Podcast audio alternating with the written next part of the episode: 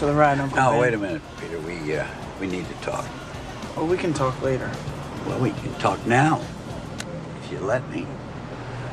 But what do we have to talk about? Why now? Because we haven't talked at all for so long. Your Aunt May and I don't even know who you are anymore. You shirk your chores. You you have all those weird experiments in, in your in your room. You you start fights at school. We I don't didn't know. start that fight. I told you that. Well, you sure as hell finished.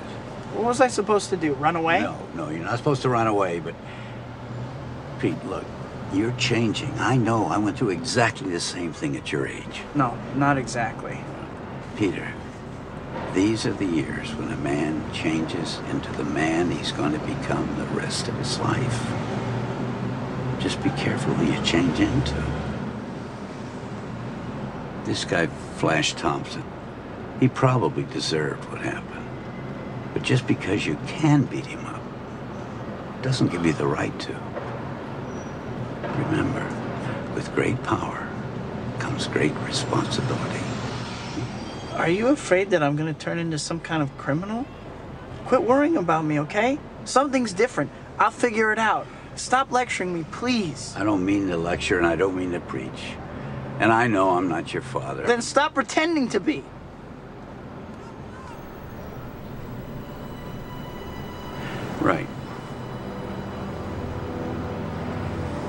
Pick you up here at 10.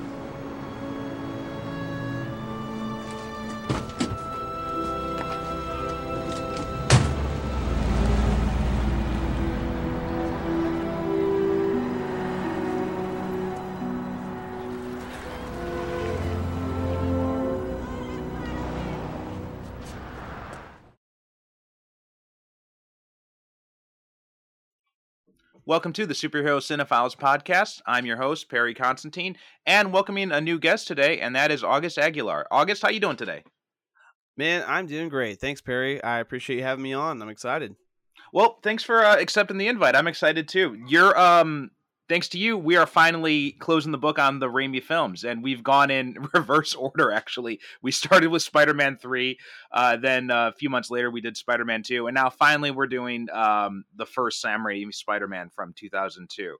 Which is so Um, weird to me because I thought I, I thought for sure when I was looking at your list, I was like, oh man, I don't know what to pick. I saw everything was like already taken, and I was like, oh man, well, Spider Man, the Raimi trilogy especially is kind of really close to home for me. So I was like, when I got down to that list, I saw the first one wasn't there. I was just so surprised because that one I felt like would be up for grabs right off the bat. You know, one I know. two especially. it's it's it's funny because um well i mean the first part of this show like the first 60 episodes i was doing it with my my late co-host and we were going back and forth we would you know one of us pick a movie one week the other one pick another the movie the next week and he always liked to go for um sometimes he liked to do the big budget stuff the ones that are more well known but sometimes Mm. he wanted to go for the more obscure stuff that people haven't really seen um so a lot of so especially early on we didn't get to a lot of the big ones and then now since I've been having the guest format, I think a lot of people were probably like you. They probably just assumed, oh yeah, he's probably already done like Spider Man and the Dark Knight and all that. But but yeah, those are those are actually two movies. We still haven't done the Dark Knight actually either. That's one that's still a Oh, big hole in here yeah. too. That's another. I mean, that would have been another one. I'm like, yeah, dude, Dark Knight. I Mhm. could talk about that all day. You know. Yeah. But me and me and my friends, uh, my my co-host on my podcast, we talk about the the Sam really Sam Raimi trilogy all the time, and it's just funny because after we just got done talking about that, and then me and you, you know, touch base, and I saw your list and it wasn't there, and I was like, oh, this is so perfect, and I just rewatched Spider-Man one and two, just like about like three two or three weeks ago, but it was just you know, it's just one of those things where it was like everything kind of at the same time hap- clicked. You know, I was like, wow, that's that's pretty neat. Always nice when that happens. Um, Yeah. before we jump too much into the movie, why don't you tell people a little bit about yourself? Yeah, so um, I'm a filmmaker. Um, I, I'm I'm uh, I run a production company called Strange Films. Uh, so we do a lot of independent horror films mostly. Um, we it- we kind of do like the Marvel storytelling approach, where it's like everything's existing in a shared universe. So there's a lot of different characters you'll see pop up every once in a while, or there's like sequels to uh, some of these films and just things like that. But everything, you know, even if you're watching a standalone approach, like it's it's very um, it uh, friendly as far as anybody watching. You know, like anyone can just pick up anywhere and watch. Um, but Strange Films expands not only from the movie side of things, but we adapt our movies into comic books. Since I'm such a comic book nerd, I love. I grew up reading comics and everything as well, and uh, so we do comic books, we make music and art, and we do podcasts and everything as well. So it's a very it's a multimedia experience. I I try to pitch it as a multimedia production company. Um, but yeah, that's what we do. We uh, we make. Uh, I'm a I'm the director and creator of everything, so I'm pretty much my hands are on every single project, and uh, I'm just trying to trying to get our stuff out there. You know. Awesome. So, um, with these horror films, what's the kind of like style? Like, is it like supernatural horror? Is it like you know more real world style horror? What kind of uh, feel do you go for with them? It's a it's a bit of a mixed bag. I mean, so I can say firmly that the style and aesthetic of all the films, everything you watch is really 70s and 80s horror, like John Carpenter. Um, just you know, in that vein of of filmmaking and uh, in direction. But uh, as far as like you know the themes of what's going on in every movie, it's it's a little bit of a mixed bag. So we've got movies that involve like serial killers. Uh, we've got uh, things that are like creature features. Um, we have like demons. We've got aliens in one of them. Uh, we've got just like your run of the mill crazy person. You know, you know, just like anything anything that is I think we call strange or bizarre is kind of where I fall into the the category of our of our work. It doesn't have to be something so specific, but it's mm-hmm. definitely influenced uh, very much so by uh, the 70s and 80s. So like I have one film that's like super influenced by Texas Chainsaw Massacre, the original. Uh, and my newest film I just made is very much influenced by John Carpenter's Halloween. So mm-hmm. it's just you know those kind of aesthetics you'll see consistently throughout all of our work, but it's uh it's a lot of the different kinds of characters and themes going on throughout it. Awesome. Um, where can people watch these too?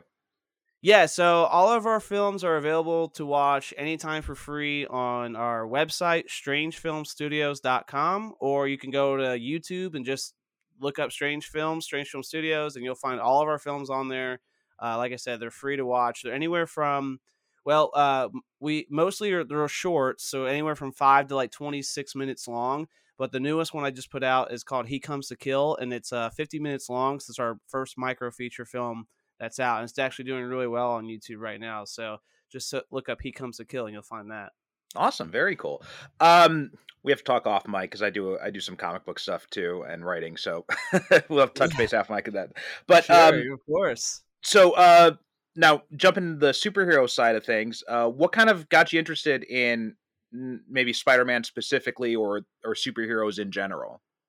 Man, it just began when I was like like such a young age. You don't really even know what's going going on. You know, you just get handed things, and you know, mm-hmm. you just that interest immediately sparks you. You know, and I remember specifically one Christmas, my uncle got me two VHS copies of the original um, animated X Men series, you know.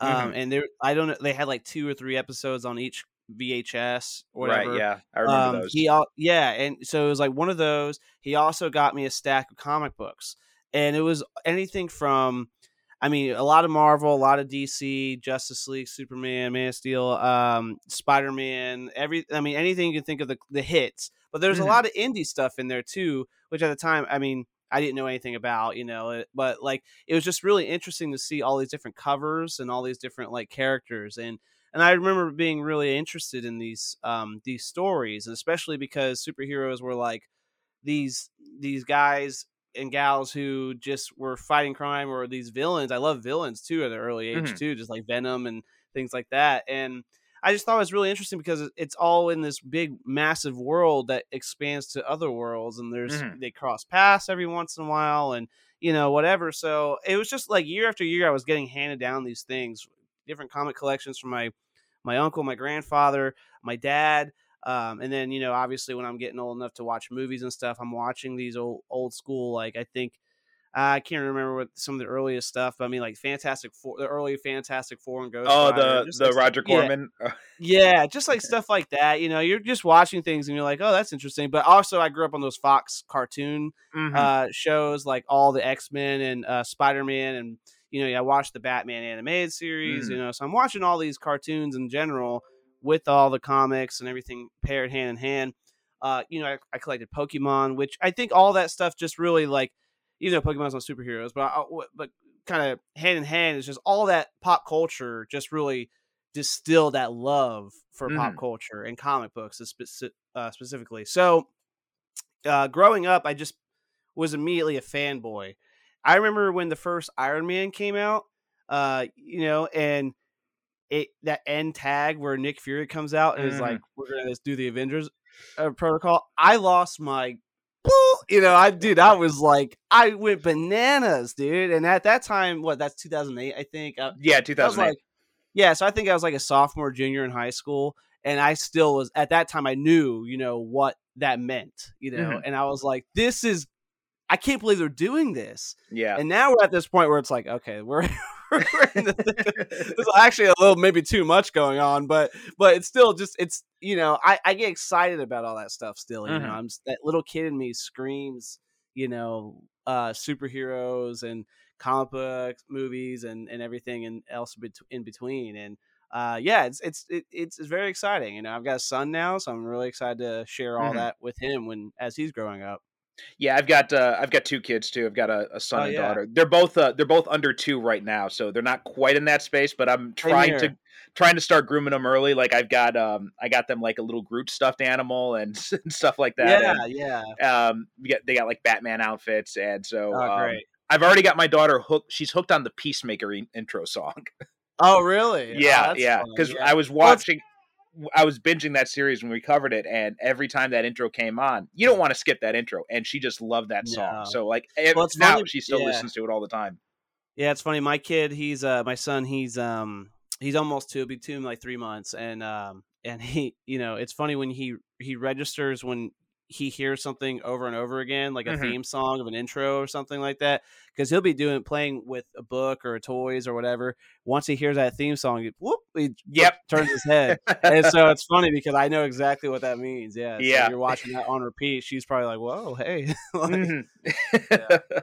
so, um, but yeah, I think we're roughly. Uh, I'm a little bit older than you, but still about roughly the same generation. I think most people of our generation they came in through like that X Men animated series Yeah. or um, or Spider Man or or Batman the animated series, and then that kind of was like our gateway into into comics and all that.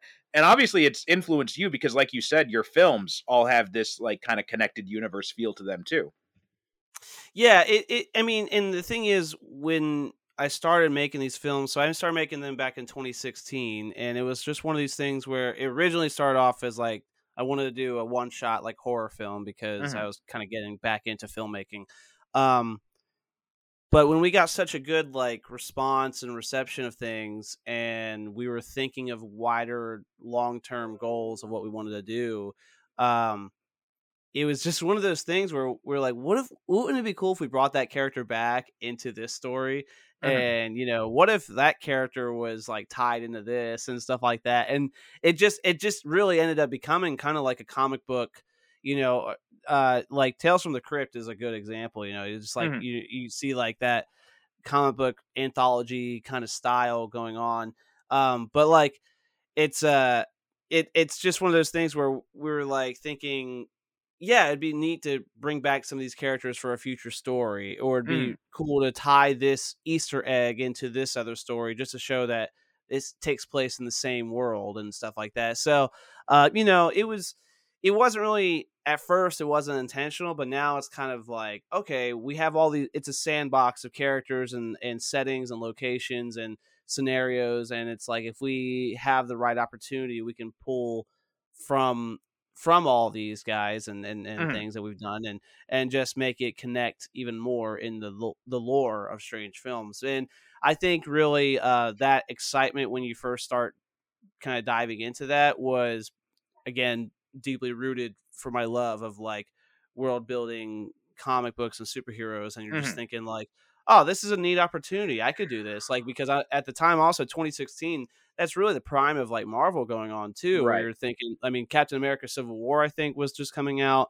Like all these things, they're leading up to Avengers: fin- Infinity War and Endgame, and you're just thinking, like, wow, what a neat thing that I remember going seeing Iron Man and the and the Nick Fury uh mm-hmm. tagline with the Avengers, and now we're about to get the Avengers, like full on blown, like Infinity War, crazy everything. I mean, we're seeing Black Panther on screen. I never seen. I thought that would happen in my lifetime. So it's just like Kevin Feige did such an amazing thing, bringing this whole ten year plan together. Mm-hmm. So for me, I'm like, it'd be cool if I did something like that, just in my own way, you know, you know. So that's kind of just how it all sprawled out, and it, it it's not like every decision's based off we've got to connect but you know it's mm-hmm. cool to have those resources to do so right it's nice when you can when you can pull into like, like we need a character for this but we've got these characters over here. Why don't we look and see what we got already? Sure yeah. yeah, yeah. i do some of that with my own books as well and it, it's fun to be able to have that kind of cross series uh, promotion in a way, and you know being able to bring in characters from different things, and it, you get some surprising favorites from um, from the the fans too, because I had done a I had done two series of my novels, uh, my not shared urban fantasy universe, and when I was thinking about the third one, I decided, you know, I'll ask my the readers what they think, and oh. when I ah. pulled them, and I had a character in mind that I thought they were going to choose, and but I threw this other character in there. I'm like, well, let's just put this character in there too. He's popped up a bunch. Let's see what they think. And I just did it to kind of fill out the list. And the character I threw in to just kind of fill out the list was the one that overwhelmingly people wanted to read about. Oh wow, cool. So that's yeah, neat. you never know what's gonna what's gonna strike people, and that's that's part of the fun of it too. So it and that kind of made me think like, okay, well, what can I do with this character now? So it, yeah, it's it's it's fun. It's a it's a cool way to to challenge yourself in that way too. For sure, it really is, and um, you know, I never try to force it because I think when you try to force yourself in that corner, it, mm-hmm. it can be a little sloppy or just like obvious, you know. But like, um, but yeah, it, it is interesting when you're like, oh, that that works right there. Uh, so in this new movie that we just did, um, there we actually because I love superheroes so much, we have our own superhero. I like to quotations, air quotes in this is uh, uh his his name's the Royal Knight in our in our mm. Strange mm. Films universe, and he's like he's like a blend between Batman and Moon Knight. Like he's kind of crazy, like mm-hmm. schizophrenic mm-hmm. a little bit, but he's like he's very DIY and just you know he wants to beat up bad guys and stuff like that. Uh, but he has a couple short films on his own, and he and he's done a couple like just appearances every once in a while. But in this new movie, it's just a background scene where people are partying um, in a house party, and you can see the Royal Knight just like you know, playing beer pong in the background and stuff like that. And I'm just thinking in my mind, whoever has followed along Strange Films and has maybe watched the Royal Knight, they're like, that's that's the Royal Knight right there, and that's just like a nice for me. It's a nice little Easter egg, you know, to to sh- just to throw in there. It doesn't have to be so obvious, but it's like, hey, you know, we're doing stuff like that every once in a while. So yeah.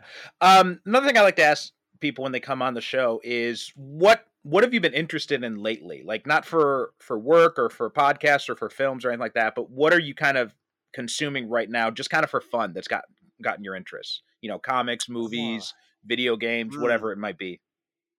That's a that's a good question. Um, well, I'm so busy, man. Like I just you know, I work full time. I've got my son that keeps me busy, and then um, for the longest time, for the last like four or five months, I've just been working on this movie that I've been just doing. You know, as far as shooting and editing and doing all the marketing and stuff like that mm-hmm. too. Um, and the holidays are coming up, so I really haven't had too much time. Right now, I'm actually just I'm replaying Pokemon Sword and Shield. Uh, so I'm like I'm kind of getting ready for the, the Scarlet and Violet Pokemon games because I, I am a huge Pokemon nerd. So. Mm kind of getting back into video games right now. Like I haven't like uh haven't played video games in quite a while. I, I get my Switch, and it's kind of I like the Switch because it's a pick up and go. You know, over you know you mm. know with young kids, you you just sometimes you don't even have five minutes to yourself. So yeah, it's nice. I can just kind of turn on the Switch and I can play for 15 minutes, or if I can, and then I can turn it off real quick and put it back on, or whatever it is. But um, uh, I don't know. Other than that, man, I just been um I've just been trying to get. I actually, you know, it's funny because you were talking about you wrote novels, which I didn't realize, but um, I I've been wanting to try my hand at writing a novelization of uh, the Strange Films thing. So I've been kind of want to do. We've been we adapted films to comics, but I've been wanting to do um, the film to a novel, mm-hmm. and that's been something I've been kind of wanting to like pick up and just start going at it because I remember being a kid, I always wanted to write a book, and um, I always I was a writer more than anything as a kid. So mm-hmm. that's probably been on my mind more than anything uh, um, in the last few weeks. Um, but I just really haven't I haven't gotten started on it yet, but we'll see. But um, so yeah, I mean, sorry to not give you the most exciting answer there, but yeah, I've just been, I've just honestly, I've just been really busy, and I mean, work and having the toddler, I'm just not used Mhm. to. It's just, it's just, it's a lot of time, you know, and.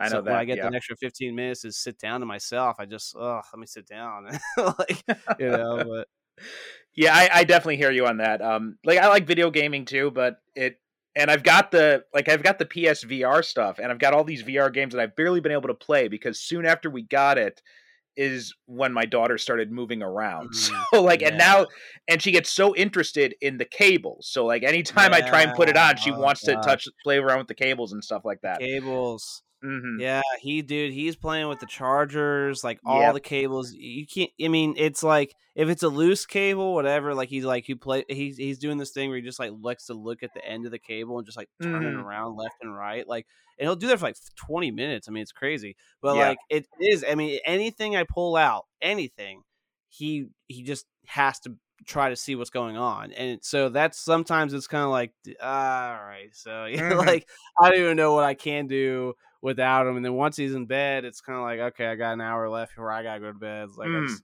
kind of need to, you know, rest for a second, turn my brain Yeah. off, and catch up on messages or you know whatever. Watch watch this show I've been putting off for three weeks. You know, so it's just one of those things. But um, normally, you know, I do try to invest myself into some extracurricular activity or something I'm interested in. Like for a couple years ago, before my son was born, on all my extra free time, I was trying to learn bass guitar, and Hmm. that was just one of those things. I just like, you know, I I'm no I'm no musician, but I love music so much, and I got a I was gifted a bass guitar, and I just one of those. It was just one of those things where it's like I can learn. You know, I want to learn something with this, so. Every morning and every night, I would take thirty to thirty minutes to an hour, and I would just practice, you know, bass guitar on YouTube, you know, YouTube tutorials, and Mhm. you know, looking at bass tabs and stuff like that. And I miss doing stuff like that, but you know, you got to prioritize, I guess, Yeah. things that you want to do and work and extracurricular stuff like the podcast things. You know, working on my podcast. That's a that's one big thing I do every week, but I have to like I have to put aside two hours and make sure I have someone who can watch my son for those two hours. I Mhm. can, you know, get the podcast done, upload it, and all that good stuff. So it, it's just it's a little tough when you got a kid, and I know you know that. Yeah. Uh, so I don't think you mentioned your podcast. Uh, what's what's your podcast all about? Oh yeah. So um yeah, so there's actually two podcasts. The one is the Strange Films podcast, and that's really mainly where um we do updates on everything going on Strange Films, you know, uh the films and any, any other projects we're working on. I bring in guests as far as like people I've worked with before, uh as far as actors or um other filmmakers or anything like that. I also uh, bring in guests who are who make independent comic books or other filmmakers or anything. Um, and yeah, it's just it's it's just one of those things. We do commentaries on the films we've already shot and we watch them and stuff like that. So it's actually a newer newer podcast. I, I've done interviews on YouTube and stuff for years now, but I finally like finally was able to bring it all on Spotify and Apple. So I'm just kind of Mhm. Re-uploading old stuff, but I'm adding new stuff too. So there's a Strange Films podcast on Spotify and Apple and other platforms. But the other podcast I like to do, which I guess would be my extracurricular activity, is called "It Would Be Nice," and uh, I do that with my other one of my best friends. His name's John Queener. He's another filmmaker friend of mine, and we just we we riff on life a little bit for the first half of it. So we take a subject that's like just bothering us in life, like can't get a new job or too many uh, like why are people taking craps in the public bathrooms? There's five people taking craps next to each other and it has got to be a better way to do you know to do this in public restrooms you know? Um you know just things like just random things we, we put a fun spin on and uh, laugh about and then uh, we, we usually talk movies at the last half of it or we talk our updates of what's going on and uh, we just it kind of spirals into random social commentary about anything and everything but that one's the main podcast that me and him we work on every week and that's uh, like i said it would be nice it's on apple spotify all the streaming platforms and so it's a very much of a social commentary comedy podcast and then if you're looking specifically for strange films we do have that outlet as well Very cool. Um, and we'll include also we'll give you a chance to talk about the links and all that at the end. We'll include it in the show notes. But um, but now let's talk uh let's talk Spider Man because this movie Yes. This movie came out my senior year in high school. It was like a few months before graduation, and okay I remember because you know this was back before um you know, this is back before like you know, um, buying stuff online became really common. So, um, I had like about and this this showed me that you know there was something big happening with superhero movies because my circle of friends there was like 20 of us everyone wanted to see this movie and so like and i wanted to buy tickets in advance to see it because i know at the theaters we went to around there that they they sell out if you wait in the day of so i would and you had to drive in person to the theater to pick up the tickets because i didn't have a bank account i didn't have you know a debit card or anything like that so i couldn't shop online so so I'd be driving up to the theater to pick up the tickets, and like um, for like a straight week leading up to this movie, like almost every single day, there's another person who's coming up to me with money. He's like, "Hey, can we? Can you get? Can you get our ticket too? Can you get our ticket too?" And then we went there on the day of, and we had like you know we had like two or three cars, and like everybody piled in to like the brim, driving everyone over to the damn theater, and then um, getting everyone inside. And it was a it was a big event. Like I was like X Men came out a few years before, and that was pretty successful, but nothing really kind of compared to um, what it was like when people went crazy over over this movie when it came out. Oh yeah, man. There's so many things I can kind of piggyback off of what you just said because you know, first of all, the nostalgic is kicking in where you're saying you know you had to go up to buy the tickets, you know, not online, mm. everything like that. And I miss that, man, because now you had to got to buy. You pretty much had to buy tickets online. And the other thing is about movie theaters and screenings is you had to buy. You had to select your seats. You know, that kind of for and and it's like I get it, you know, mm. but there's just like that raw nostalgic moment where it's like I miss just going up to the booth, getting a getting a ticket and then walking into the dark theater and trying to find your seat that you want to you know get you know sometimes it sucked don't get me wrong but uh, you know back in the old back in what spider-man came out that was 2002 yeah yeah so you know that was just like a such a prime example of like going to the movies and and the excitement behind that and everything but I was a little younger, um, so I can't remember. Let's see, 2002. I was born in 92, so I, I guess 10, 11 years old. I was I was kind of right there. And um, I remember going to the theater. I saw X Men. I remember seeing X Men in theaters before that, and I remember the excitement I had leading up to it, and then watching it in theaters and being like, "Wow!" Mm. Like I mm. cannot saw X Men, like a live action X Men in theaters. So seeing Spider Man, it did kind of take that feeling and elevate it to such a whole new level because seeing him like just I think I think the whole dynamics of X Men, where you could kind of ground it pretty well, where mm-hmm. it's like, mm-hmm. yeah, they've got mutant powers and everything like that, and there's some CGI there. But Spider Man was such like a he's web slinging. It's just like the costume, the aesthetic of New York and everything like that, consistently flowing through that. And the Green Goblin was crazy. Uh, that that excited me more, even more. And I remember specifically, it's it's a very odd memory, but I remember driving home from the theater, and I'm looking out the the the the side window of my uh, my mom and dad's car, and uh, it's nighttime, and I just I just kept thinking I was like, what if I saw the Green Goblin, you know, flying in the sky right there? I was I was scared of the Goblin because he scared me when I was like that, you know, that young. But it was just it's just funny because I, I remember that it was such a pivotal moment for me seeing Spider Man, uh, a live action Spider Man, and how how awesome it was. And then you know you just see like I think everything went into full momentum right after that mm-hmm. movie. Absolutely, you know, as yeah. Far as that that standard, um, yeah. Well, that comparison to X Men, that's something I wanted to talk about too. The whole the grounding of it because there was a lot of discussion back then in the fan communities about like, well, how are they going to do the costume, right? Because the mm, the idea yeah. back then was you can't just take the costume from the comics and put it on screen. It doesn't look right, right? Because we had, you know, memories of like Batman '66 and all that, and it, and it worked for mm-hmm. Christopher Reeve, but it, it it didn't seem to work for anybody else, right? There was something about Christopher Reeve in that Superman suit that it just it it just worked in a way that anyone else who wears the Superman suit doesn't work the same way. Not that classic spandex suit.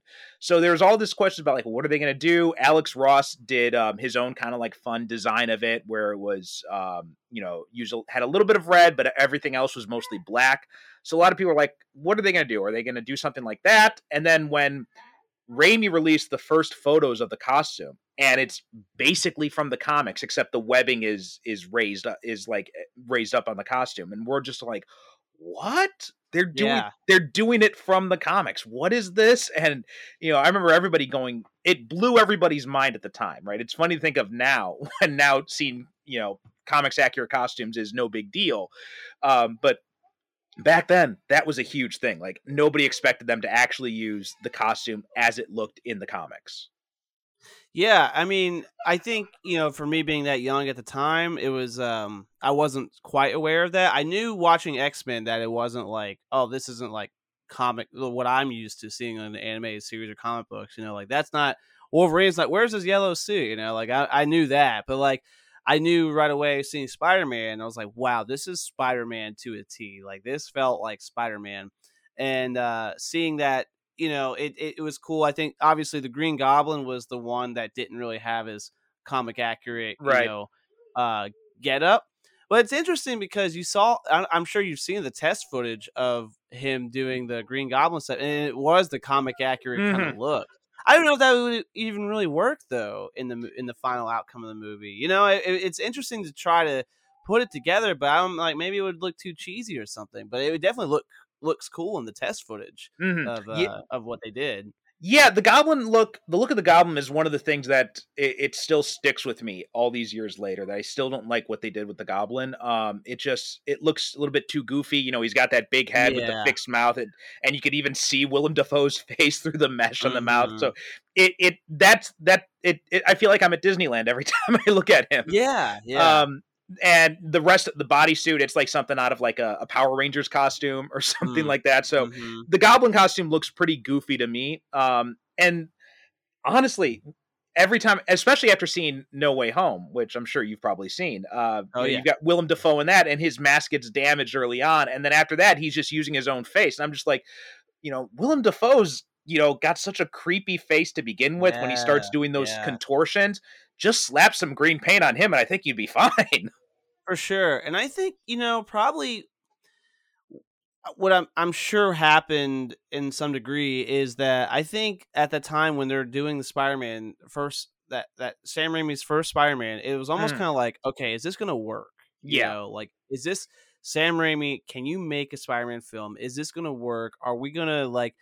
Is this going to be a successful blockbuster hit? Because that's all I, you know, Hollywood is like that in general. But superhero movies also at the time, especially, were pretty much like a gamble. I mean, you know, even up until the late 2000s, it was a gamble uh, until really the Marvel, you know, besides the, tr- the Raimi trilogy, I'd say uh, the, when Marvel and Kevin Feige stepped in uh, Mhm. officially, everything was kind of like, uh, you know, whatever. But anyway, so it was uh it was a gamble to kind of go for it anyways, but it was like I think uh he just or uh I'm sorry, I lost my train of thought there.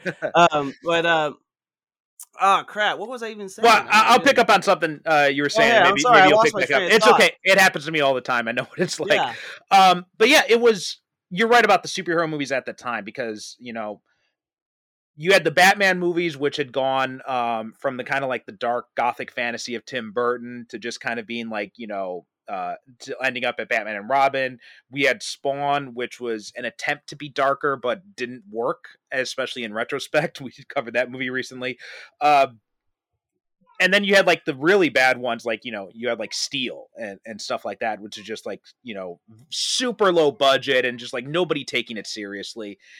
X Men took it seriously, but like we said, they made it very grounded. So I think Spider Man was the first movie, pro- honestly, probably since Superman, that really kind of took it seriously, was made by people who really kind of loved this character and loved this world and who wanted to be true to the source material, right? They weren't embarrassed to be Sam Raimi was not embarrassed about the fact that he was making a superhero movie.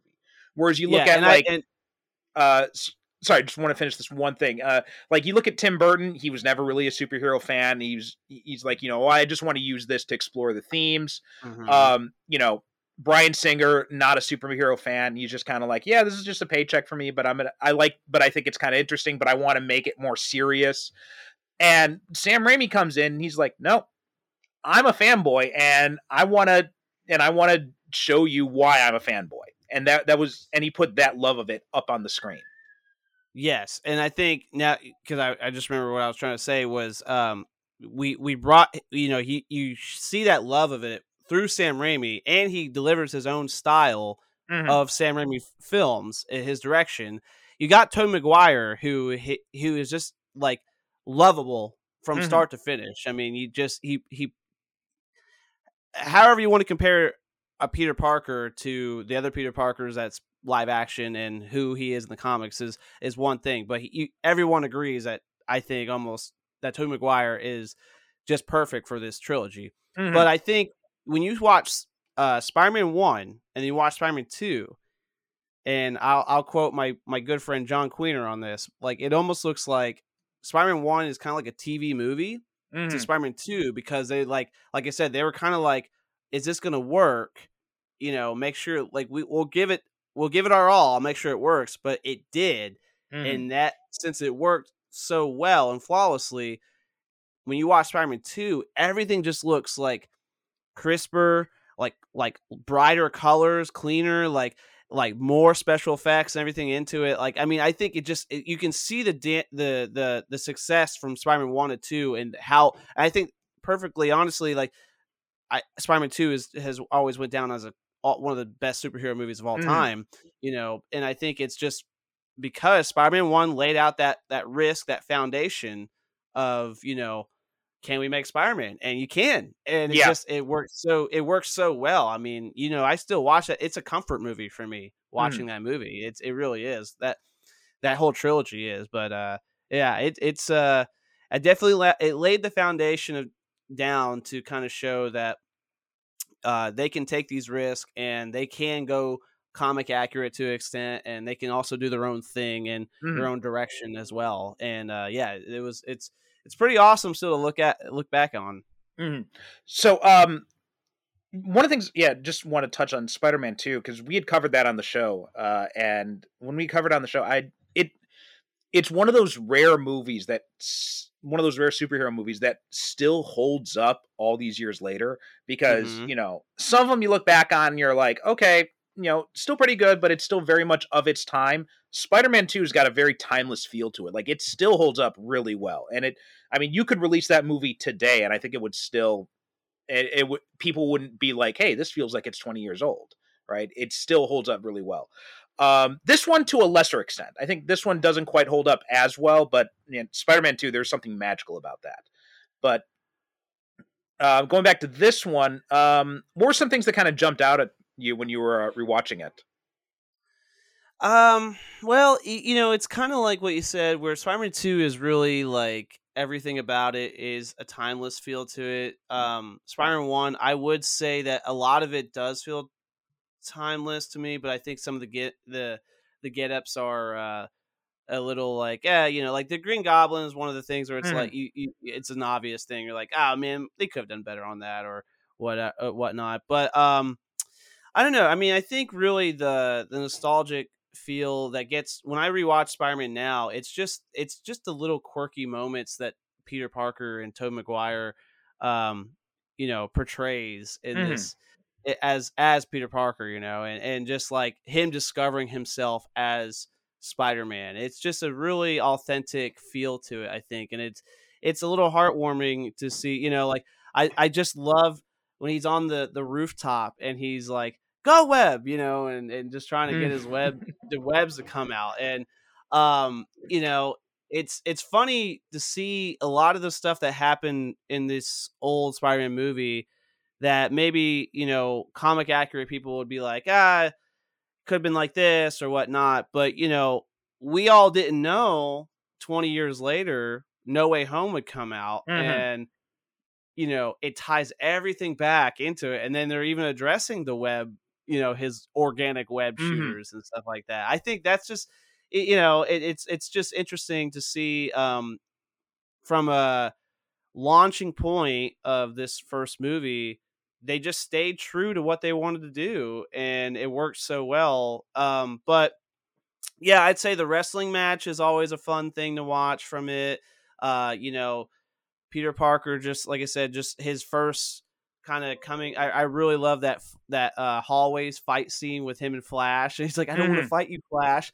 and it's so funny because I was laughing I was laughing so hard last time I rewatched it, and uh, you know, he's like, "I don't want to fight you, Flash," and Flash is like, "Yeah, I wouldn't want to fight me neither." And I just think of that meme because there's so many memes now with that, like, mm-hmm. with like just some of the random circumstance, and it's just a picture of Flash saying that same context. You know, there's so many con- there's so many memes now out of that first movie with Willem Dafoe going, "Yeah, I'm somewhat of a scientist uh-huh. myself." I laughed when that when he said like, that line. and then they said that No Way Home. I was like, "Come on, this is great." you had mentioned the organic web shooters, and I remember at the time, yeah. um, leading up to this movie, there was tons of you know like, I mean, Spider-Man fandom is some of the most merciless fans you'll ever find if you see them on Twitter. I mean, it's oh yeah, and this was before Twitter, and people were. I remember on the old message boards and stuff, people were getting you know you know, people were starting to, you know, they were sharpening the knives up when they heard about the organic web shooters. Um, like me personally, I thought it actually made a lot of sense. Um, because I, th- mm-hmm. I, I mean, now I've kind of come around on it, but at the time I remember thinking, I'm like, well, organic web shooters makes a lot of sense. And even as a kid, when I read those old Spider-Man stories, I'm like, why did they give him mechanical web shooters? Why not just have it, yeah. you know, come out of him? So I remember thinking that as a kid too. And so when I saw this movie, I'm like, no, that makes sense. That sounds fine. Um, when we got into the amazing spider-man movies and they brought back the mechanical web shooters and then especially in the um in the mcu when they really re- focus on the fact that it's it it's about you know peter's ingenuity and all that and i'm like okay yeah i i get the or i get him now but at the time i thought mm-hmm. the organic web shooters made a lot of sense and uh, what about you what did you think of them I never had a problem with them, you know. I really didn't. I I thought it was interesting. I mean, again, I was a little younger so I, I guess maybe at the time I wasn't kind of like in that debate where mm-hmm. why aren't they using mechanical web shooters?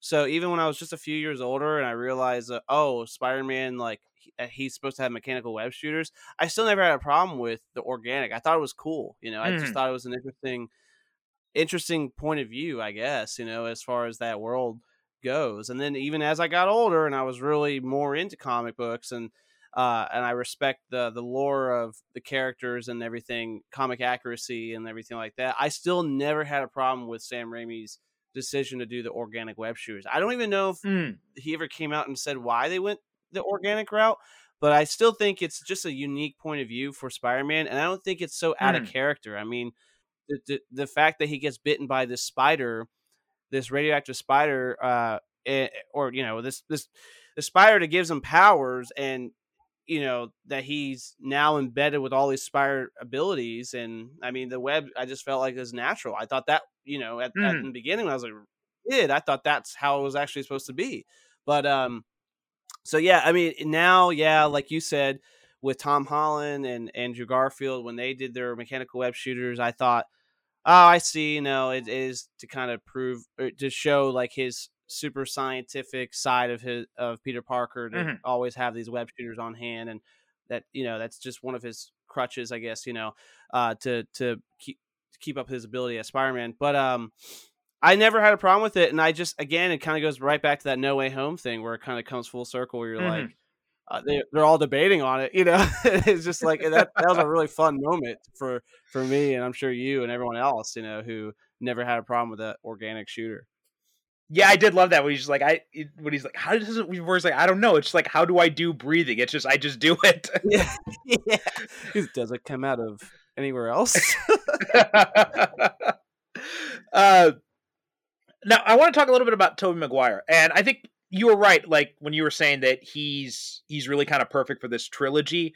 Um, looking back, you know, even at the time, I kind of felt this way about him, but like I always felt like Tobey Maguire is perfect as Peter Parker. Like he mm-hmm. has that, especially in, when you get into Spider-Man 2, when he's um when he's nerding out with with Doc Ock in the in the lab and everything, or in this one when he's talking about the spiders mm-hmm. and he's all like excited and wild eyed, and Harry's like, Peter, only you would think.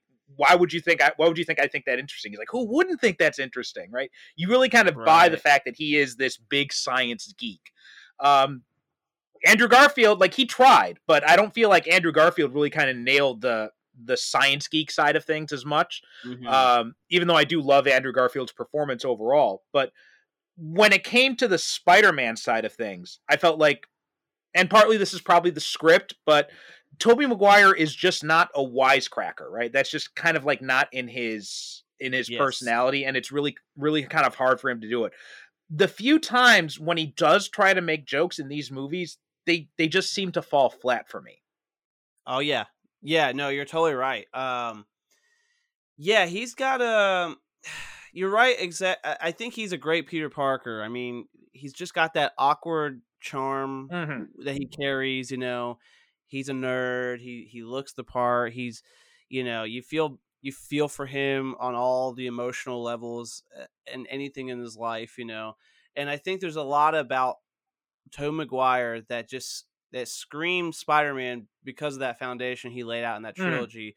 But when you look at it as far as an overall um franchise with all these live action Spider-Man now and even going forward in the future, you're like, okay, Spider-Man can be a little he needs to be a little bit more on the cuff, you know, with these win- you know, these uh because he is very like you know with his villains he's just you know he he likes to talk smack with them he's real Right. quick about it and even um i can't think of a specific example with uh part one but i know with part two with he's fighting doc ock he's you know he says something you know just something like you said just flat you know it's just like, i just remember watch just rewatching it i was like oh he he tried talking smack there but it's Mhm. not like it's not like a quick gimmick it's just it's kind of just a flat like eh, you know whatever and that's fine for that for what it hap- for what it was in the the trilogy of Sam Raimi because I think again even though from part 1 to part 2 and 3 it jumps as far as quality and maybe um being as colorful as it was Mm-hmm. it's still very grounded for what Spider-Man was in this Right. whole trilogy and I think Tobey Maguire holds that pretty closely to Mhm. his portrayal of Peter Parker and his portrayal of Spider-Man, you can almost compare it to like Christian Bale in The Dark Knight. I mean, it's Mhm. very grounded in that world. And I don't think in that world a very very animated, colorful, off the cuff Spider-Man would exactly work, you know. Mhm. I just think it's just Tobey Maguire did what he did and it worked out perfectly how it was. But yeah, I just think more of the emotional side of Peter Parker and Spider-Man and Mhm. the um the awkwardness, he definitely the scientist nerd, I definitely he thinks he nails it. I mean, Andrew Garfield, I'd say he was a great Spider-Man. Maybe Absolutely, yeah. Peter Par- Peter Parker. I think he had a great look to him, but like you said, he maybe just didn't really. There's something about his emotional and scientific side that was Mhm. like, yeah. But he was a great Spider-Man, and obviously we all love Andrew Garfield, especially seeing him come back in No Way Home. Tom Holland, he's a good mix. I think he's a good Mhm. balance of both of them. You know, I think there probably could be better. I think there could be um, uh, things that could be improved either way, but he's definitely a good balance of the two. But but uh, you know, Tom Maguire, I just think as when you look at it from being such an early and mid two thousands kind of style and being as grounded as it is Mm. and um as awkward and charming as it is, I think he just nails it in that sense. But he's definitely not like that that Spider-Man we're used to in like the comics or the the uh the animated series or anything like that. And even, and Tom Holland does a great job with the the the you know off the cuff you Mhm. know kind of talk smack with the villains and stuff like that. And Andrew Garfield was leaning towards that too as far as Spider-Man goes. But- Yeah, uh, you you hit on exactly what I and you know listeners are probably tired of hearing me say this because I say it every time the, these three actors come up. But yeah, I Right. think you know Tobey Maguire was a great Peter Parker, not so great as Spider Man. Andrew Garfield was the opposite. He was great as Spider Man. His Peter Parker, I mean, you know, and it's not saying their their other interpretations were bad. It's just like not what I think of. And his Peter Parker felt kind of like he was a loner or an outcast by choice. Yeah. Right? It didn't feel Yeah. like oh yeah, it, it didn't feel like he was he was put upon or he was bullied or anything like that. It just kind of felt like, yeah, he's you know he's Peter Parker. He just kind of does his own thing. That's more like what it felt like. And um and but and but Tom Holland, he and one of the things I like about Holland when he does the off the cuffs and the witty stuff as Spider Man is it it's like he's got like a nervous energy to it. So he really Mhm. nails home the idea that this is him as Spider Man making jokes to cover up the fact that he's freaking terrified. Whereas yeah. Uh, Garfield Spider Man just felt naturally witty. So it didn't feel like he was Right. covering up for anything. I agree with you on that for sure. I agree with you on that for sure. Um, yeah, and then uh, again back to uh Maguire, it's just like whatever he was saying in the moment of those fight scenes, it's just kind of like it felt just very written. You know, it felt Yeah. like it was just kind of like well, that was part of the script, and he said it, Mhm. and he didn't. It wasn't like uh that nervous energy or that that that true Spider-Man, you know, form of uh talking smack. You know, it's just it, he, he just said his dialogue, and and Mhm. he's carrying on the scene, and it's not a bad. They're not bad scenes. It's just it's just interesting how he talks compared Mhm. to the the other Spider-Man. You know, and um, but.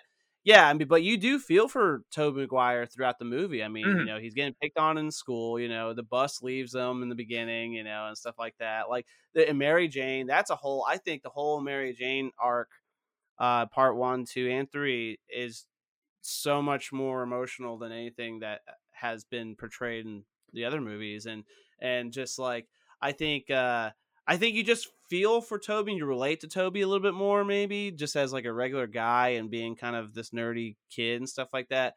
But yeah, when you're when you're looking as um, as far as the Spider-Man goes, it, it could have been a little better, but uh, it's definitely uh, yeah, it's interesting to see now from the whole you know point of view with all of them. I think it's funny you mentioned the MJ thing because that's actually one of the weakest things for me in, in these movies. yeah. and it's like these these movies don't do either Kirsten Dunst or MJ as a character any favors. I mean, of the three, I think this is the one where she gets the best treatment in the script.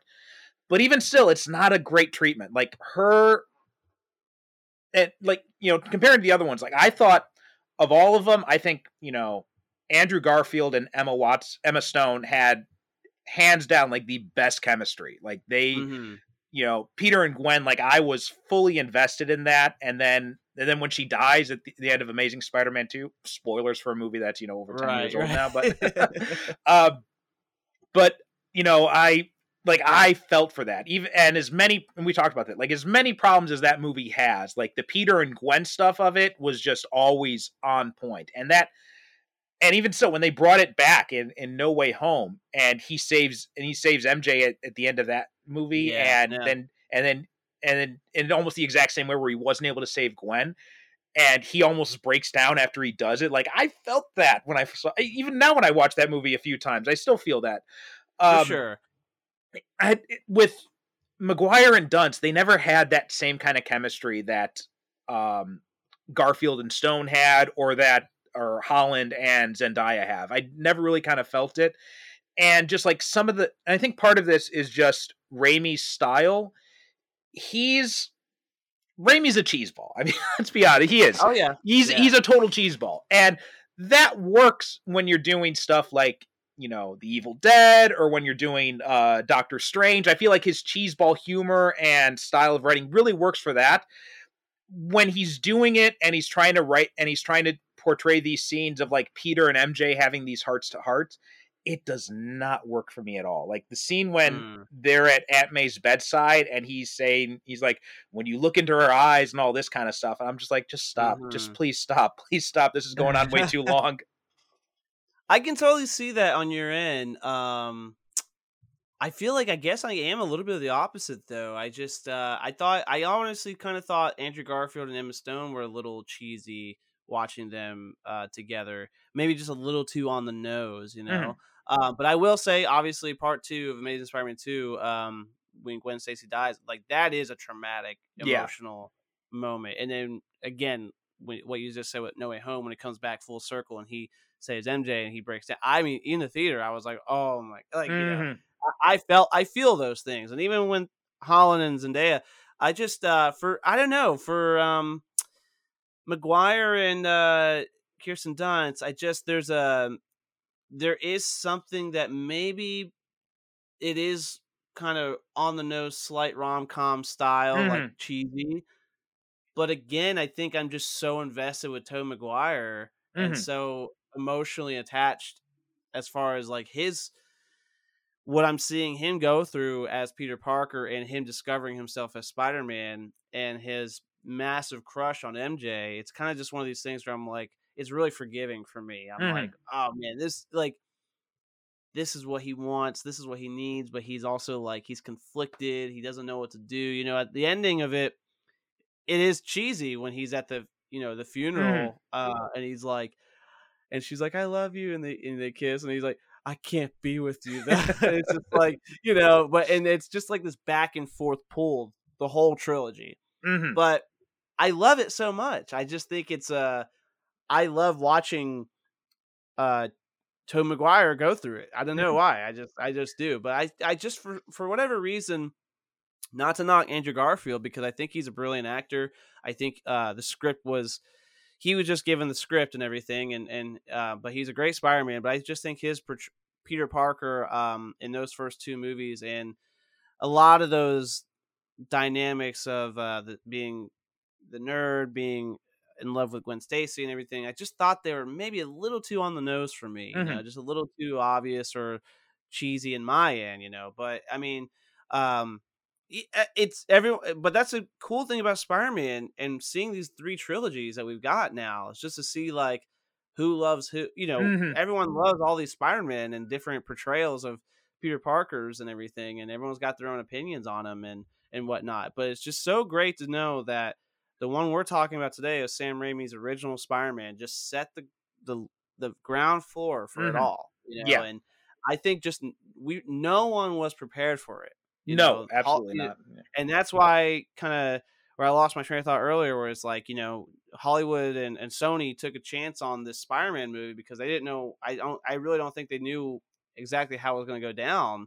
Um, it did so well, but they kept it at a grounded level. I think they Yeah. just kept it at that grounded level, and that's I think that's why it works so well because it's not so like in your face Mhm. and so fantasy like you know at, in a fantasy where it could it could have been a little too much in the first round of things you know Mhm. Yeah, I think Kirsten Dunst too. Um, like I think when they're when they're writing MJ's character in a lot of these movies, they they're kind of they're kind of writing her as a not the best person. Like she's you know she's she's dating Flash at the beginning when he's you know he's obviously a total asshole, and Yeah. we never see any reason why what we what she sees in him for him to actually be you know endearing to her.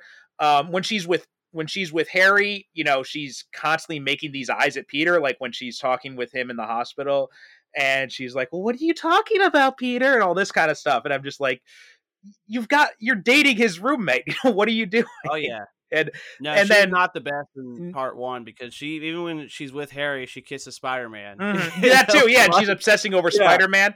Um, I think she get. I think the worst is in. Um, well, part two is pretty bad when she's obviously Yep. in love with Peter, and then she still agrees to marry this other guy who's like the nicest guy on the planet, and then she dumps Uh-huh. him at the altar. Like I felt that ending. It just. I loved it at the time when I saw it in the theater, but looking back on it now, I'm just like, oh god, this ending is so painful. Yeah, it's pretty gut wrenching. She's not. I mean, as far as the MJ character in the Mhm. trilogy, she's not a good person. No, I mean, she's like, not.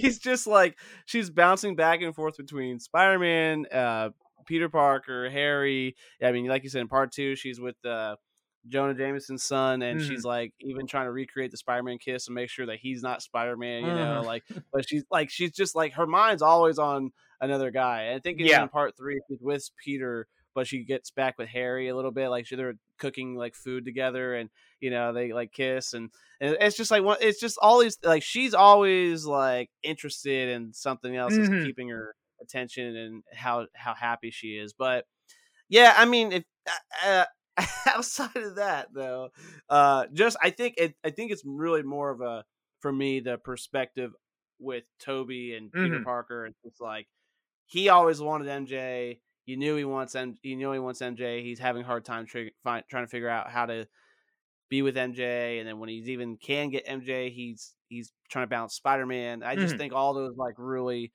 those uh those approaches to his character was uh was great for me. Uh, what about uh, James Franco? Uh, so I know, you know, first disclaimer: the guy's obviously a scumbag. Now we've we've come to learn, but We've discovered, yeah, yeah, but yeah. um, all that aside, I mean, like looking back on these these three movies, I think, um, in all three movies, like even in Spider-Man three, which has you know tons of problems with it, but I thought I always felt like his performance in Spider-Man three was still one of the strongest parts of that movie, and and just like it's a Mhm. consistent performance throughout all these. Like he's really he's he really does he really sells it as Harry in these three movies. How about what about you? What do you think? Yeah, no, I completely agree. I think you know, despite who the guy is that we've come to learn, um, I've always been a huge fan of James Franco and uh, on all of his movies. Um, so seeing him that early on with this Harry Osborn character, it was um, I I think it was always been a treat for me.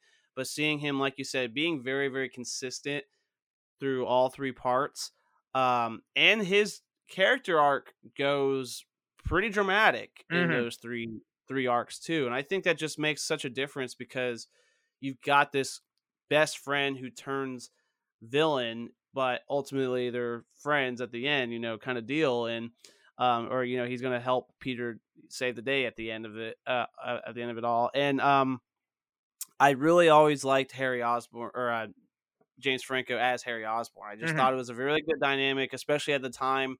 He bounces off well with uh, Tobey Maguire, and uh, yeah, I just think it's great to see. I really like him in part one, um, because he kind of plays like the innocent Harry Osborn You know, not really. He's oblivious to a lot of things. There's Mhm. a little bit you start to see the lot the jealousy kind of come out with. It's really because of MJ throughout the whole thing. But the, the part two, I think, is my favorite, where he just he he knows he wants Spider Man dead, you Mhm. know, and he he knows Tobey Peter Parker is working. He takes photos of him, so there's that heated dynamic between them. But he's cocky also because he's running Oscorp now, and you know it's just one of those. It's a really great portrayal to see like Harry go from like the student to the CEO of Oscorp Mhm. and this vendetta against Spider-Man, and then ultimately discover his uh his father's uh Goblin Throne and and takes on the mantle. Uh, I do think uh, part three uh, it, it it gets a little cheesy with him going through the amnesia and stuff Mhm. like that. But part three is its and the magic thing, you know? butler at the end. Yeah, yeah, exactly. um, but uh, I as far as James Franco portraying the character throughout the whole mo- uh, trilogy, I, I never had a problem with, and I still I still Mhm. like watching. No, I mean, even even great. with all the problems in three, like I thought his his dark turn in the after he he gets after the, he gets his memory back, I thought he as as terrible as that plot line is with the amnesia, like yeah, you know, Franco does such a great job. You could like that that pie scene, man. I love that pie scene. Oh, dude, yeah, yeah.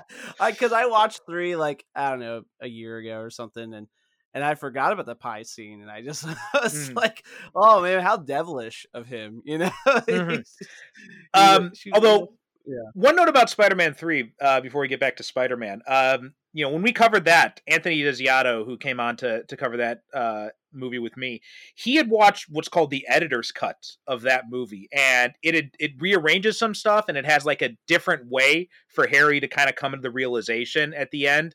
So um, I haven't seen the editor's cut, but from what he was saying, it sounds like a much better movie. So um, Really? maybe, yeah. So maybe give that a try. Apparently, that's on Amazon, so that's apparently a, Huh. a much better version of it.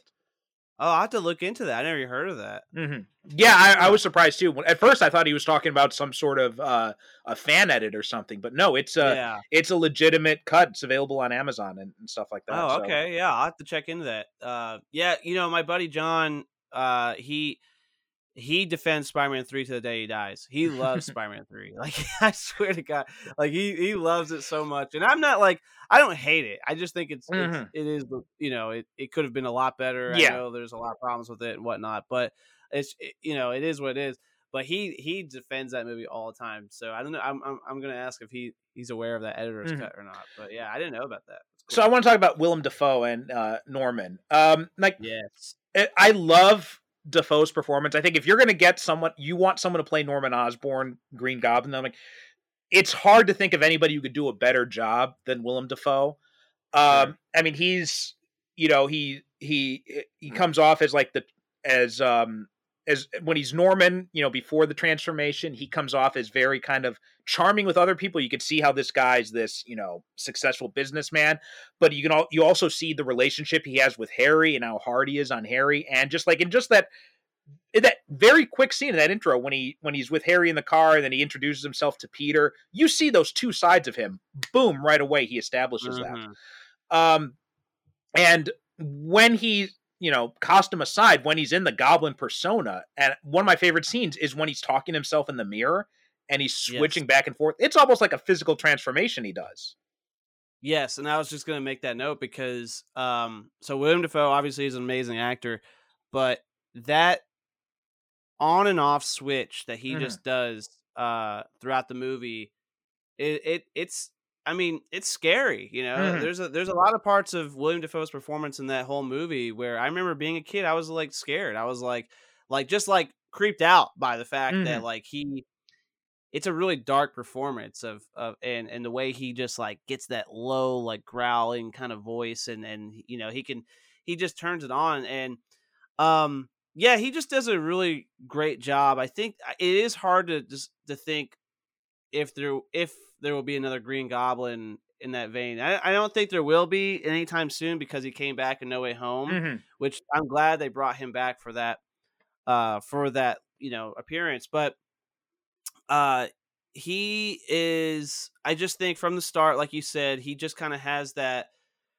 persona of the uh, charming father like but he's hard on harry but he loves he likes peter he's very interested in peter but then he you can tell like he's working on this thing with oscorp and it does it goes wrong so he takes his own hands and it's just like oh man it goes ba- balls to the wall from there and i think one of my favorite performance or one of my favorite scenes i guess in the movie is the thanksgiving dinner Mhm. um, because I love when he realizes t- uh, Peter is Spider Man Yeah. and with the blood, and then he flips the switch like Goblin's taking over. He knows Mhm. like something's wrong, and he starts yelling at Harry in the hallway so loud that Mary Jane is hearing it from the the living room Mhm. and she's like and you know he, it's just it's so ruthless he goes from like trying and even when like um aunt may is like she slaps his hands like you Mhm. gotta say grace and he's like you Mm. know licks his finger you know from cutting the turkey like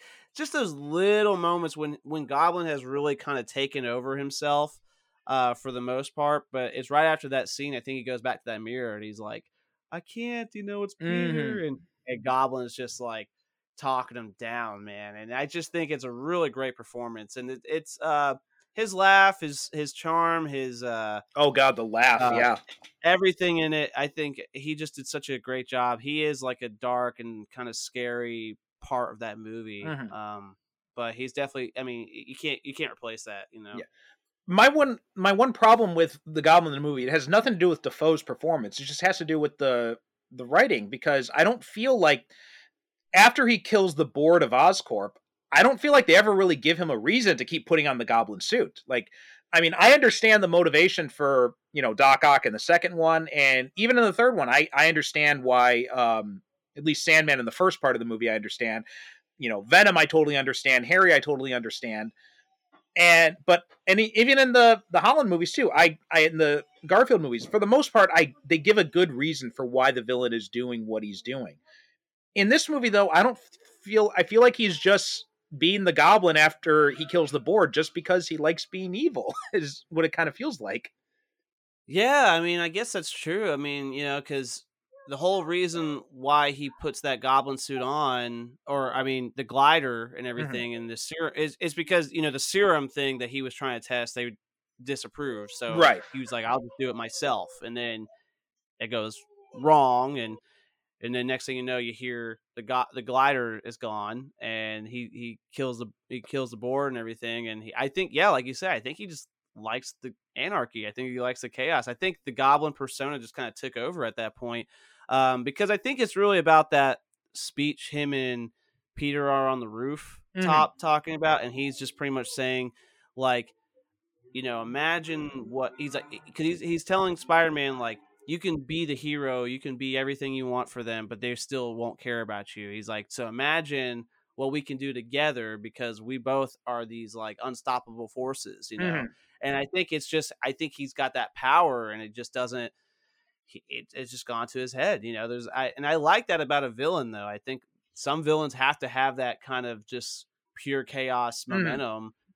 There is a great uh you know when you find a villain that's got a great backstory who they were probably they, they were trying to be good people but turned villain that's a great perspective but i think maybe for this one since it wasn't so explained i think it just kind of went straight into it um it worked out really good deal Yeah, it, it's it's cool to have a, a villain who's just pure chaos, and I think I just feel like I feel like they should have done something more to to build up like the power hungry aspect of his character. I think then it would have Mhm. made a whole lot more sense.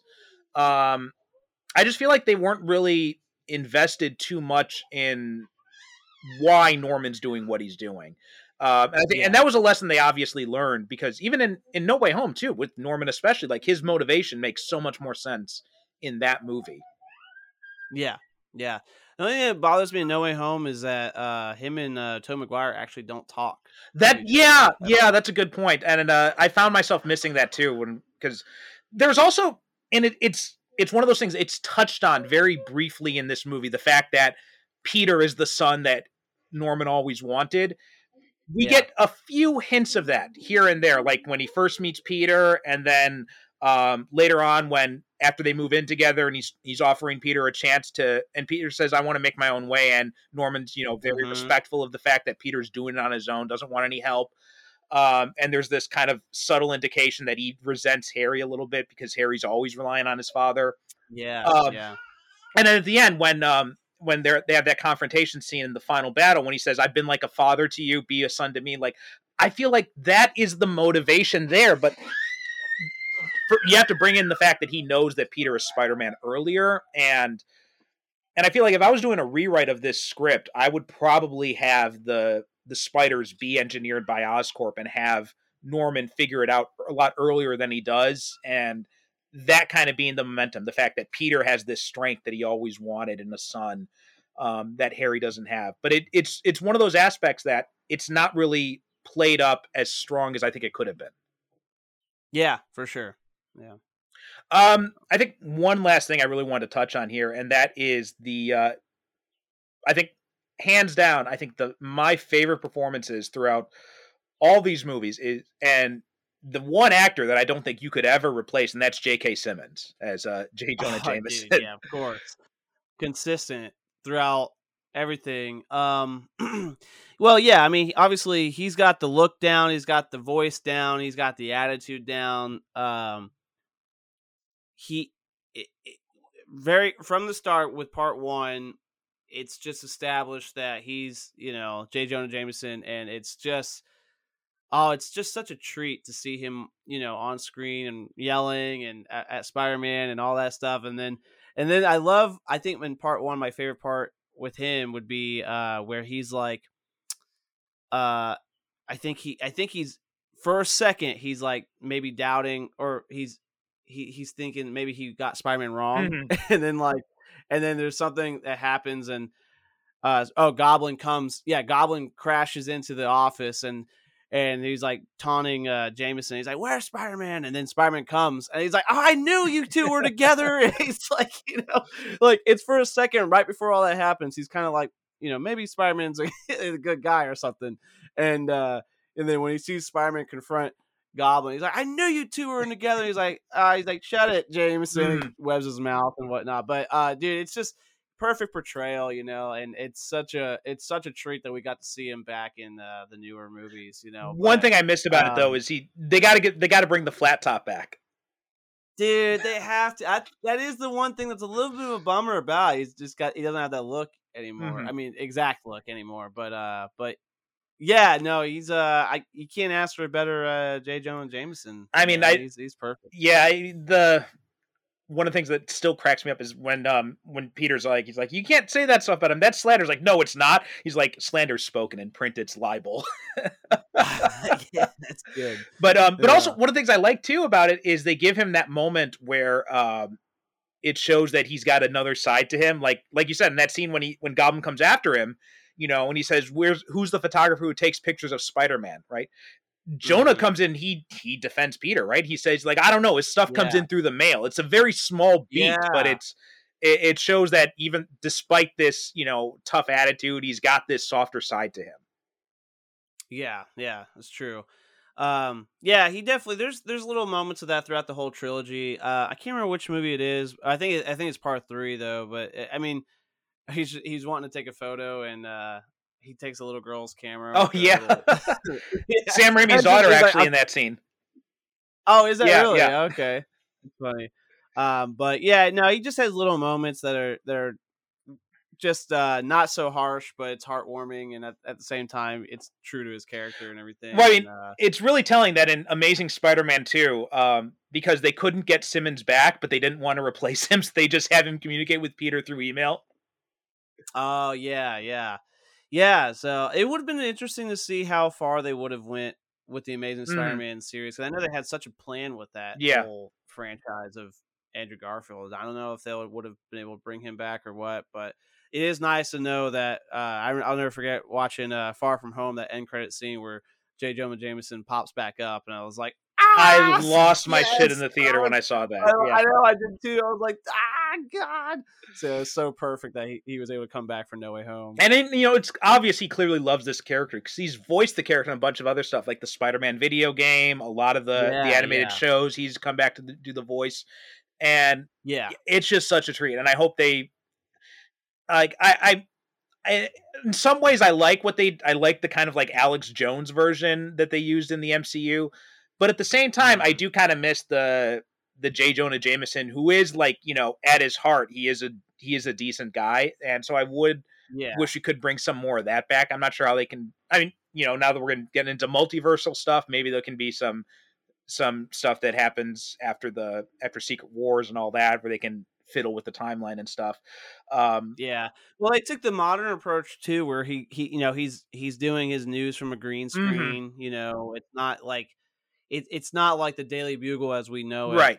um, traditionally. Mhm. So it's it's interesting how they kind of very much modernized his character Yeah. in it. Um, so to see if we see him back, hopefully we do. To see what they do with him, that'll be interesting. But I think he'll always be open to it if uh, if they want, you know, if they want him in it. Yeah. Because I, like you said, I think he I think he loves the character and he he's he's just got that he's got the iconic name and role Mhm. to it. you know? Absolutely, yeah.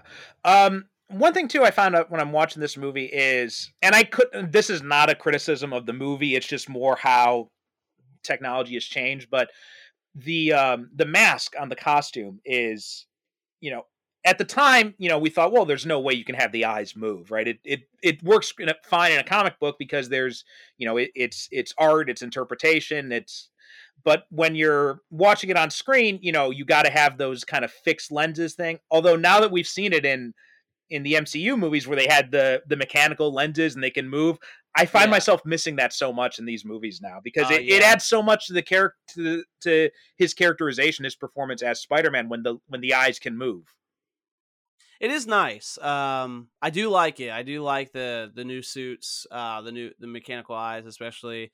Um, I guess I try. You know, it just goes back to the nostalgic. Mm-hmm. When you're watching these old movies, you're like, "This is what Spider-Man was back in the day." Yeah, yeah. Uh, this is how it was started it all, and to kind of just, for me again, it's just like go, kind of goes back to that comfort level of like, man, I remember watching these movies like religiously growing up Mhm. and just feeling like this was what a superhero movie was. There was nothing else to stand, you know, put it by standards because, you know, you're watching these movies and you're thinking like this is the best superhero movie to date. Mhm. Nothing can top this. And then once the MCU rolls in, you know, everything changed Yeah. really. Um, but uh, it's uh, it is it it would I guess it would it would be cool to see like some of that modern tech now Mhm. with the maybe some of those grounded materials because I think there's some they did something so right back in the day that sometimes I do think the MCU is lacking. You Mhm. know, I think sometimes the MCU lacks some sort of the grounded um levels of uh emotion story and everything and i just think uh maybe if there was a perfect blend of all that that would that would be really nice to see but um but yeah it's it, no I, I i agree with you i do like the mechanical eyes and and everything uh i i love i love seeing the new spider-man now i think it's Mhm. when you watch spider-man in his modern day suit fighting and everything i mean it you, you feel like man this is spider-man this is mm-hmm. classic like from the comics spider-man it's great Yeah. Well, I think, and one of the thing, one of the great things that I think this movie did, and you know, Feige worked on these movies too, so I think it's clear he was taking a lot of notes when he was working with Raimi. Is you don't get to the MCU without first going through Spider-Man and Spider-Man Two. Like those movies For really kind of set the tone for what the MCU would be. Yeah, yeah, for sure. Um, yeah, there's definitely like even you're looking you could you could take the first two Spider-Man movies and whatever superhero franchise you're Mhm. looking at, you could take those two movies and just kind of use it as a template Yeah. or uh, an example, just to kind of see like how to build a character, how to build an overall story, uh, and establishing a world, and then expand from there. You know, um, yeah. I mean, X Men I thought did a really great job. I still love the original. X Two is even better. Mhm. Um, but Spider Man, I think just blew X Men out of the water. Their their first Spider Man, and then Spider Man Two, I still it's like a chef's kiss. Yeah, and It's yeah. just one of the best. It's one of the best movies of all time as far as superhero movies go. Oh, absolutely. Yeah. Um, I and- mean, I think. and oh, sorry. Go yeah. ahead. I was just saying, like what you said, Kevin Feige being a part of even those early roots with those earlier Marvel movies before MCU was even formed. I mean, you could just now knowing that he did that and seeing the MCU, you're like, yeah, he he was taking notes all Mhm. along. Like he knew what he wanted to do in the future. Oh yeah, absolutely. And and yeah, these these movies and they also they struck the right balance because you had up until the MCU, you really kind of had like these two different types of directors when it came to superhero movies. You had Mhm. people who were not at all a fan of the movies but could still make pretty good products like Tim Burton, like um, Bryan Singer. Then you had on the other end, you had people who were who were really big fans, but almost to the detriment of what they were trying to do with the movies, like Mark Steven Johnson, who did Daredevil and Ghost Rider, Mhm. or Tim Story, who did the Fantastic Four films. Like their their excitement as fans to be doing this almost kind of overrode the needs of a good movie. Raimi struck Yes. that balance, right? He had that balance between, okay, I'm a fan, but I still understand that I've got to hold back some of my fan enthusiasm to make a good movie. And yeah, and, for sure. and that's that kind of balance is really kind of what Feige seems to be looking for in directors with the MCU. Yeah, it's totally y- yeah, you can totally see that. Um and for the most part in the MCU, it is uh it has worked very very Mhm. well. Um Sam Raimi and I think that's why Sam Raimi was even brought back for Doctor Strange. Oh, yeah. I mean, he's he's a well-known director before Spider-Man. He did an amazing job on Spider-Man. He did great movies after Spider-Man and he's he's just one of those guys that he he treats um any kind of project with uh the integrity of the art Mhm. and the storyline and the lore of everything that's going on too. But I mean, he's going to give it his own style and flair and and make sure he's doing a great job for you know the audiences also. But I mean, Doctor Strange, um, I thought I I love Doctor Mhm. Strange Multiverse of Madness. I thought it's such a Sam Raimi flick, but is so fun and colorful and comic book you know craziness. I thought it was great. But um, but yeah, so it's it's nice to see that yeah, he just he just laid an example out. I think, Mhm. like you said, because you can watch the Fantastic Four and Ghost Rider, and uh, I mean, Ghost Rider is pretty bad Mm. uh, now watching it, but like Fantastic Four is a little forgiving every once in a while. But Yeah. like, but I think it's just one of those things, like you said, it's like they were probably too much of a fan Mhm. to because they overlooked a lot of flaws, and we don't know. You know, Hollywood, I know, in studios are always you know cutting corners on things, Right. and you know the writing on things or it's everything's just butchered in the end. But um, so that could have been a, very much of an Mhm. effect to it as well. But just to just to see that we even got even and I'll even give Bryan Singer props with X Men. Um, just to see those two kind of franchises do that well and have that balance of some fan uh treatment and grounded storytelling and make sure it's a franchise Mhm. like that that's all you can really ask for to, in those early days Yeah. of uh, superhero movies. Well, so I think um, when you mentioned Doctor Strange, I mean, first off, you know, what a what a joy for Raimi because he said like growing up, his two favorite characters were Spider Man and Doctor Strange, and he got to put his yeah. stamp on the movies for both of those characters. Um, Yeah, but also, I think I feel like Doctor Strange as a character is just so much more suited to Raimi's style of directing than Spider Man is. yeah. Like it, you know, it, it really allows him to kind of flex those horror muscles he had developed with the Evil Dead stuff, and and to bring in that that kind of like slapstick comedy aspect he has with stuff like you know Evil Dead 2, Army of Darkness, and um, Drag Me to Hell. He can use he can lean on those very heavily, and you can see. I feel like Multiverse of Madness was maybe a little bit hampered with all the the you know MCU stuff they had to do with it, and I would like to. Mhm. I hope he comes back to do a third Doctor Strange movie, and it really gets to be just like a pure Doctor Strange movie because I think he's going to knock that out of the park. For sure. I mean, they're so caught up in the multiverse Mhm. right saga right now. Like you said, like eh, pretty much every movie on the MCU's map right now is tied into that somehow. But you can definitely see in the uh, multiverse madness like direct influences from Drag Me to Hell and Evil Dead and everything. And it, it is such a Raimi flick. Like I watched it in theaters and I was like, this might need to be rated R. Dude. Like, this is like this is like touching there. You know, it's getting to that point. But what I love about um the original Raimi trilogy also. I can't remember if it's one or two. I think it's two, maybe. But he, you know, he's like, "What do we name the villain?" And he's like, "Doctor Strange." He's like, "No, that's Oh yeah, and it's that was a Spider Man yeah. too. Yeah, yeah, okay. But I, I, I watched that. I don't know. It was just years later. I watched. it. I was like, ah.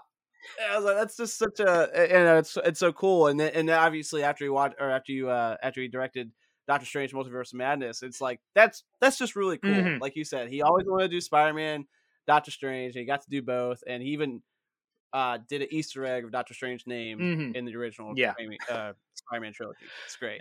All right. Um, I think that's all just to be said about uh Spider Man. Any final thoughts you wanted to mention about it? No, it's just a great movie, man. I mean, it's a great comfort movie. I would even argue it could be a Thanksgiving movie just with the Thanksgiving uh, theme around it, uh, with the parade and the dinner and everything. Um, but no, it's a great movie. Um, I think uh, there's a lot of obviously some stuff you could argue with or um, whatever. There's maybe it's outdated on certain Mhm. things and whatnot. But um, but when you look at it like as far as starting the roadmap of who Spider-Man is and and how movies can be, uh, it's it's just it's perfect in in a Mhm. sense. You know, it's it's really just set the way. Um, Tobey Maguire is uh he will always be my he will always be a number one Spider-Man for me. I just love I just love Tobey Maguire so much. You know. Um, yeah, it's a great movie, man. Sam Raimi, you, you gotta love him. Yeah, absolutely. I mean, it. You know, even um, with the criticisms we brought up here, I think more of this movie works than doesn't, and it's mostly for sure. for the most part. Like I'd say, like 95 percent of it still holds up after time after all this time. Oh yeah, all right. sure. Um, yeah. thanks for coming on, man. This has been a lot of fun. Uh, so why, Oh yeah, appreciate it. why don't you tell people where they can find your stuff?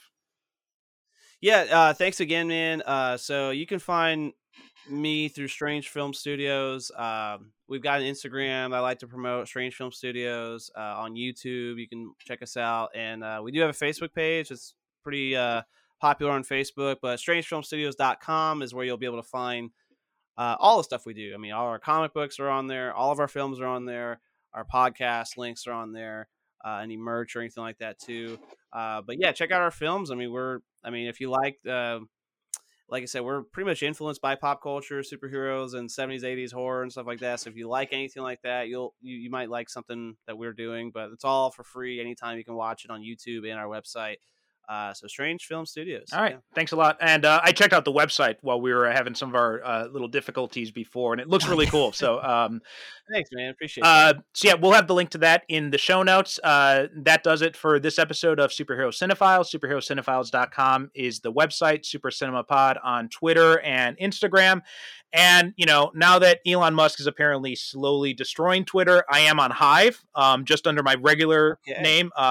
Per Constantine, P E R Constantine. So um, I haven't figured out how to make two accounts on that yet. So I'm just posting superhero cinephile stuff under my regular name there.